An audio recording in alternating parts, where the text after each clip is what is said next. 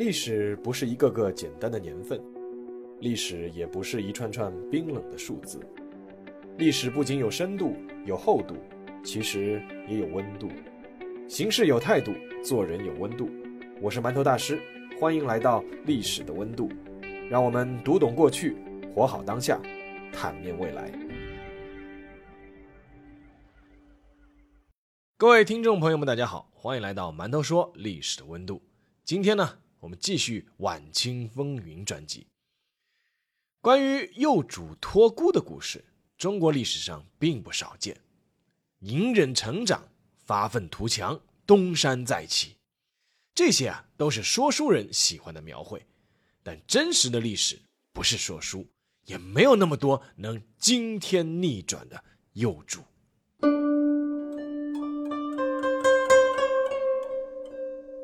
一八六四年七月十九日的清晨，洪天贵福说他自己做了一个梦，他梦见围城的清军官兵把天津城的城墙给轰塌了，随即蜂拥入城。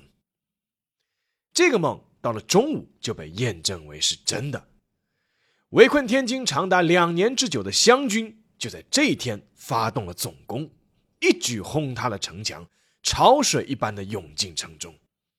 早已饿得面无人色的太平军在各个缺口奋力还击，但无奈敌人实在太多，多个城门均告陷落。洪天贵福在宫楼上看得清清楚楚，于是决定立刻逃跑。但是他的四个妻子死死拉住他，不让他走。无奈之下，他只能说：“我就下去看看，然后马上就上来。”洪天贵福借机脱身之后。一路小跑来到了荣光殿，又被守卫在那里的太平军女官们再次阻挡。关键时刻，他最信任的救星出现在了他的眼前——忠王李秀成。李秀成把洪天贵府带到了忠王府，一直等到天黑，然后带上近千人马，换上了湘军的衣服，开始拼死突围。混战中，洪天贵福和李秀成被冲散了。好在尊王刘庆汉拼死保护，他们终于杀出了城。洪天贵福骑在李秀成让给他的那匹好马上，回望天津城，只见城中已多处起火，红色的火焰照亮了夜空。此情此景，不知是否会让他想起当年别人形容远处看到他所在屋子时的景象。当时他在刚出生不久，别人是这么形容的。说，右主家的屋顶发出一道红色光芒，远看就像屋子烧起来了，真是祥瑞啊！一八四九年十一月二十三日，洪天贵福出生在广东花县的陆步村。那一年，他的父亲洪秀全三十五岁，洪天贵福是洪秀全的第一个儿子，也是长子。但论辈分排，他却是家中兄弟的老二。因为按照洪秀全的说法，他在天庭上还有一位天妻，天妻已经为他生下了一个儿子，都十二岁了。只是母子二人都是天上神仙，不能到地上来团聚，所以不光洪天贵福要屈居老二，他的生母赖莲英作为洪秀全的正妻，也拿不到正式头衔，后来被封为叫右正月宫。在洪秀全多如牛毛的后宫佳丽中排行第二。不过，无论是天妻还是天长子，都是虚无缥缈的天上人物，尘世间的凡人也不会太在意。大家心里都知道，赖莲英其实就是正宫，洪天贵福其实就是嫡长子。洪天贵福出生的时候，父亲洪秀全已经在广西紫金山地区酝酿起义了，基本不回家。所有的家务都交给了族弟洪仁玕，所以洪天贵福这个名字最初也是来源于洪仁玕的起名。他写了很多张纸条，放在一个竹筒内，用筷子夹起了一张，上面写着“天贵”二字，所以取名洪天贵。后来洪秀全可能觉得“天”这个字不能乱用，就把儿子改名为洪贵福，但又可能后来还是要凸显自己儿子的身份，又把“天”字加了回去。最终定名为洪天贵府。一八五一年一月十一日，洪秀全发动惊天起义，建号太平天国。大旗出力，百废待兴。洪秀全在整顿军务、发布纲领的同时，没有忘记一件事：册封洪天贵福为右主。虽然当时的太平天国未攻下寸土，洪秀全底下也没有多少将士，但他的这个动作大家都很清楚，洪天贵府已经是太平天国的储君了。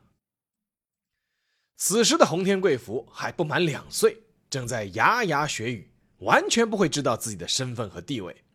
但是在旁人眼中看来，这个孩子已经在享受各种特殊的礼仪了，包括连他的生母赖莲英也要向他磕头，因为洪秀全宣称他已经把这个儿子过继给了他的天兄耶稣，所以他也算是耶稣的儿子。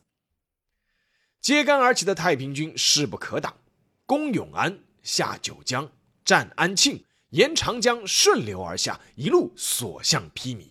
最终于一八五三年攻克江宁，改名天津，定为太平天国的首都。懵懵懂懂的洪天贵福也随着父亲一起来到了这座六朝古都。洪秀全自从定都天津后，就再也没有离开过他的天王府，而作为他的儿子，洪天贵福自然也不可能再走出宫门一步。从童年开始。别说是天下，洪天贵福连宫门外面是什么样子也不知道。洪天贵福是从六岁时开始接受启蒙教育的，他虽然贵为幼主，但是能享受的教育条件甚至还不如普通读书人的家庭。首先，能教他读书的人屈指可数。由于洪秀全不允许他的后宫里有除了他和孩子之外的任何男性，所以教他读书的。是大他十岁的姐姐洪天娇，洪天娇当时自己也只有十六岁，也是一路随军迁徙，他自己究竟有多少知识可以传授给洪天贵夫，可想而知。其次，洪天贵夫能学的东西也是乏善可陈。太平天国一度是抵制儒学，虽然后来有所松动，但也只是允许发行经过删改后的四书五经。所以洪秀全绝不可能让他自己的孩子去正儿八经的去学儒家经典，而是从小让他读关于太平天国创立的宗教学说。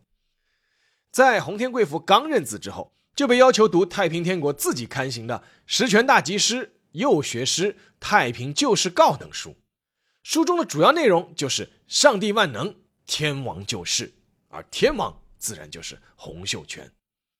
第三。约束洪天贵福的礼节非常多，每天吃饭前，洪天贵福都要被要求祷告上帝，要念感谢上帝，祝福有衣有食，无灾无难，魂得以升天。每周他还要做礼拜，念诵赞美经。洪秀全虽然不准洪天贵府去看那些儒家的所谓妖书，但是对儒家文化的孝却非常看重。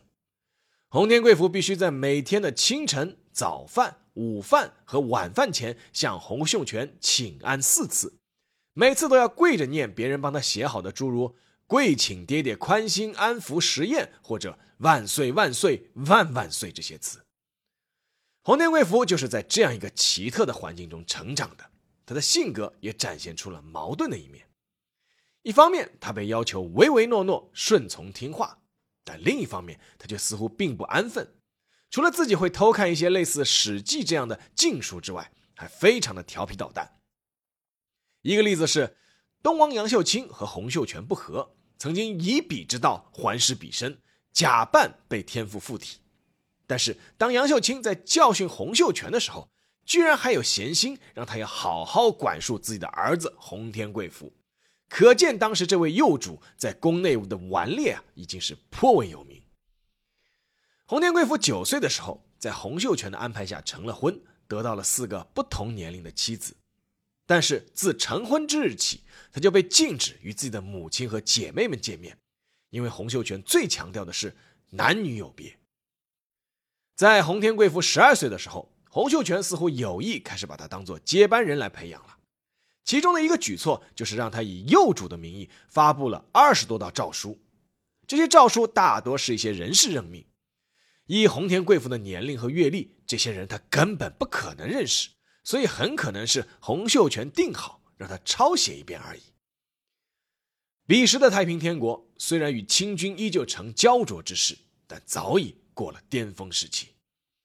洪秀全虽然久居内宫，但还不至于如此与世隔绝。所以，当他开始慢慢把洪天贵府推向前台的时候，很可能就已经有了一些考虑和安排。然而，虽然已经是很早，但终究还是迟了。一八六四年六月一日，已经被困绝粮多时的洪秀全，在号召民众去吃田鹿，也就是野草团之后死了。他把病逝还是服毒自杀的疑团留给了后人。十五岁的洪天贵福登基继位，面对的不是大好江山，而是一座已经被围困两年之久的孤城。一个多月之后，城破，梦终结。洪天贵福冲出城门的时候，几乎什么都没有带。在这个时刻，钱财是无用的，玉玺是无用的。至于四个他毫无感情的幼娘娘，他自然觉得也是无用的。混战之中，忠王李秀成失踪，洪天贵府在尊王刘庆汉的拼死保护之下，一路突围到了皖南的广德。在这座苏浙皖交汇处的小城，洪天贵府一行算是暂时稳住了阵脚。此时，在湖州的干王洪仁干闻讯前来觐见，看到这位族叔。洪天贵府的心稍微踏实了一些。自他登基以来的四十多天里，武听李秀成，文听洪仁干，他自己从来就没有做过什么决定。这个时候，摆在洪天贵府面前的形势是这样的：天津已经陷落，但太平天国在各地依旧还是有不小的势力，有洪仁玕和赌王黄文金率领的湖州守军，大概还有十二三万之众，在江西还另有大部队。所以，一条突围路线很快就确定了下来：放弃死守湖州孤城，兵分三路前往江西的抚州和建昌，与世王李世贤、康王汪海洋的部队会合，然后取道湖北，进军陕西，东山再起。一八六四年八月十日，大部队开拔，从来没见过外面世界的洪天贵福，作为太平天国最后的旗帜，在众人簇拥下骑马居中。惶惶前行，然而，并没有什么齐天鸿福在保佑这位贵人。大部队开拔不久之后，就传来了噩耗：负责断后的赌王黄文金在战斗中中炮身亡。黄文金堪称是太平天国的一名勇将，虽然只有三十三岁，但是屡立战功，在军队中有很高的威望。而他麾下的湖州军是这支残存太平军的绝对主力。黄文金的身亡，给洪天贵福的突围之路蒙上了一层巨大的阴影。九月二十八日，洪天贵福的部队在进入到江西湖坊一带后，遭遇清军围堵。这一战，太平军遭遇重创，誉王李瑞生被活捉，宗王谭乾元、谭庆元等投降。十月九日，精疲力尽的洪天贵府一行且战且走，来到了。今江西省赣州市石城县，在一个叫杨家牌的小村宿营。此时的这支部队人数已经只剩万余，且士气低落，军心不稳，不知前途在哪里。按照洪天贵府后来的说法，他要求连夜行军，但洪仁玕等表示清军不会追上，要休息一夜才肯走。但事实上，洪仁玕其实也急着要走，但因为找不到向导，怕晚上迷路。所以准备休息到四更天的时候再出发，而这一迟疑确实就给清军追上了。追击洪天贵福的这一股清军，领头的是原江西布政使席宝田，他在先前与太平军的战斗中，因为救援不力被弹劾降职，憋了一口气，想要凭军功官复原职，所以下令手下的清军马不停蹄，连夜追击。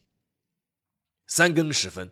清军在杨家排遭遇了人困马乏、正在休息的这支太平军，几乎没有什么悬念，太平军在瞬间就垮了。洪仁玕在人群中要求大家保护右天王先走，但已经没有人听他的号令了。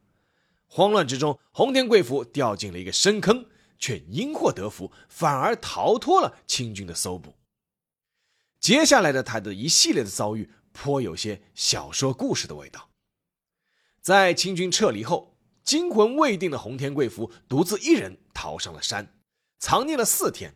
在饥饿难忍时，自称是碰到了一个白衣老人，给了他一块饼。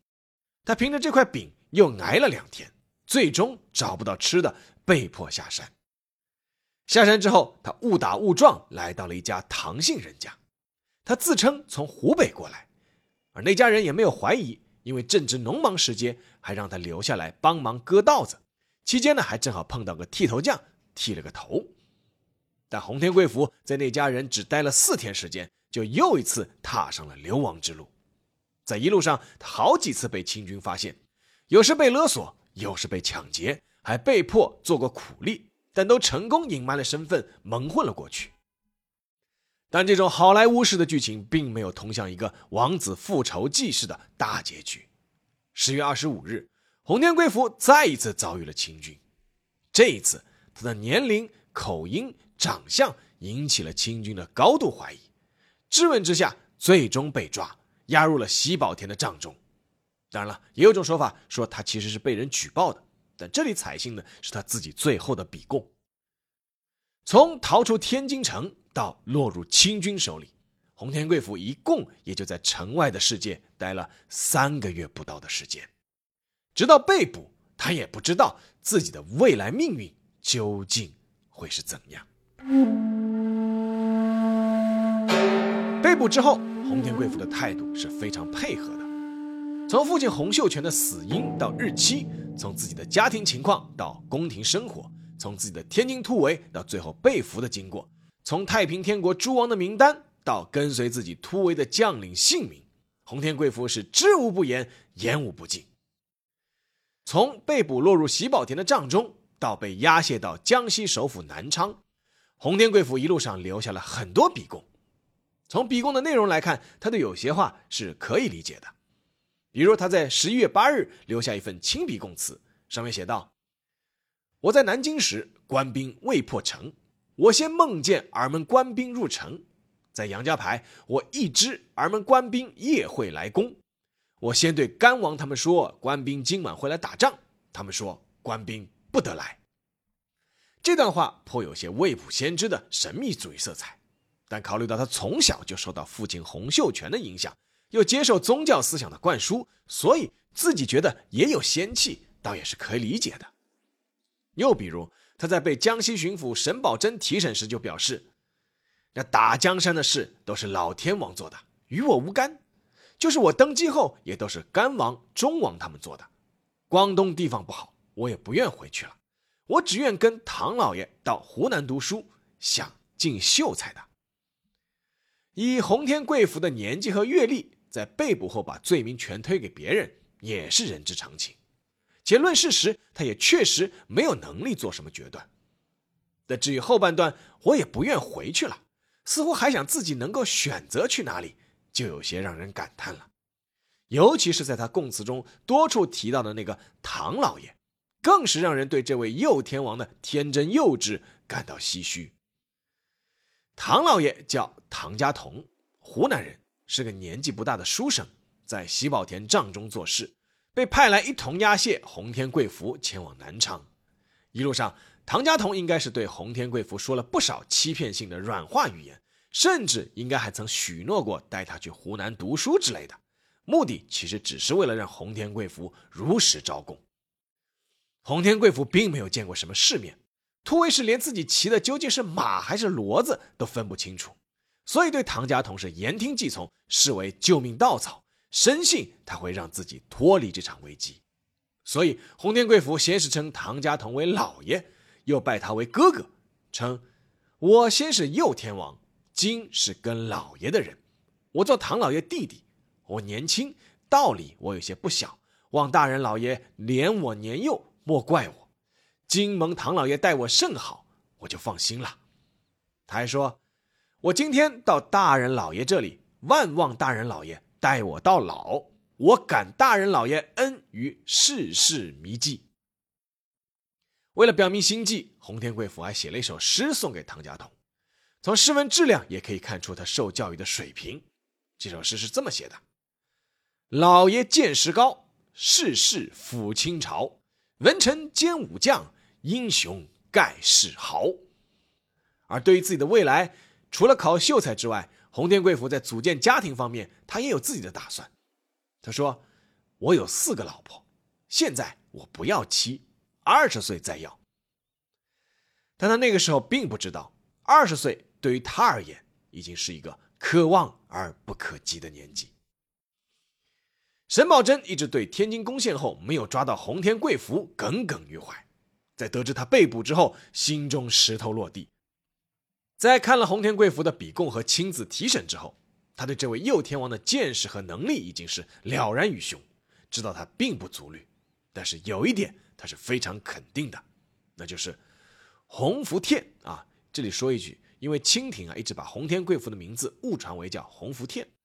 他说：“洪福天黄口小儿，无足介意，为洪秀全窃号十有余岁，流毒十有余省，一孽犹在，则神奸俱对，以其名号，足以挥招群凶。”所以，洪天贵府并不知道，虽然他自己的能力对清廷已经丝毫不构成威胁。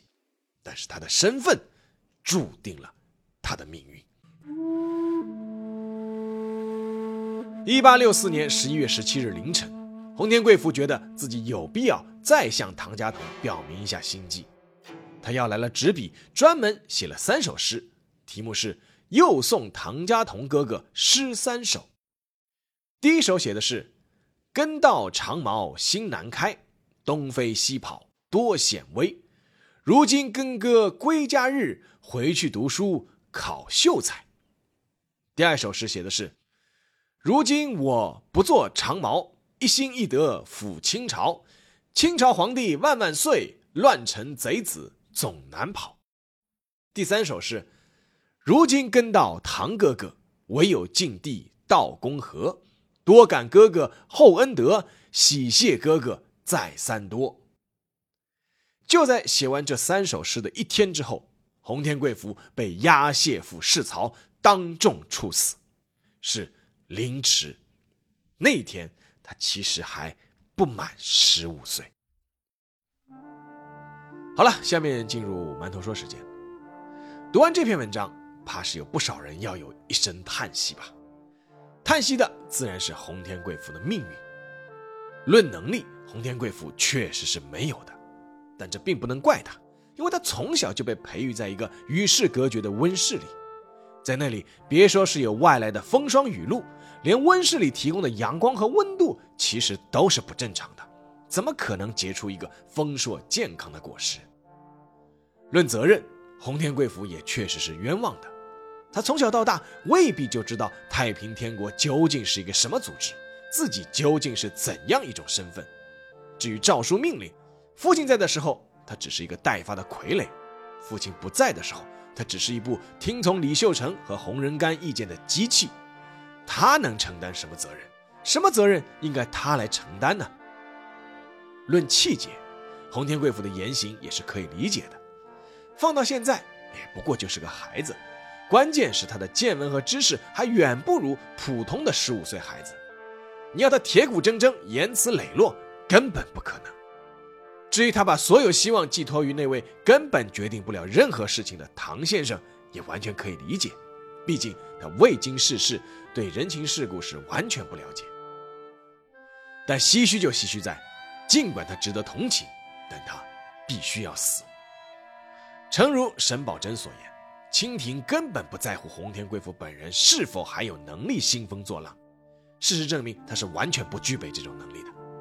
关键是他一出生下来的身份已经注定他是太平天国残部的一面旗帜，旗帜不倒，风浪不止，精神领袖的力量是绝对不能被忽视的。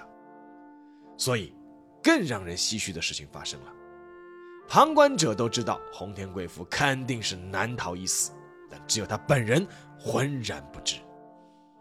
而在我看来，还有一件最最让人唏嘘的事。那是洪天贵府自己说的一句话，这句话不是我有四个老婆，现在我不要妻，二十岁再要，而是那句话，他说我只愿跟唐老爷到湖南读书，想进秀才的。在阶下囚洪天贵福看来，考个功名做秀才，是他接下来表明赎罪和好好做人心计的一个佐证，也是他向往的一条道路。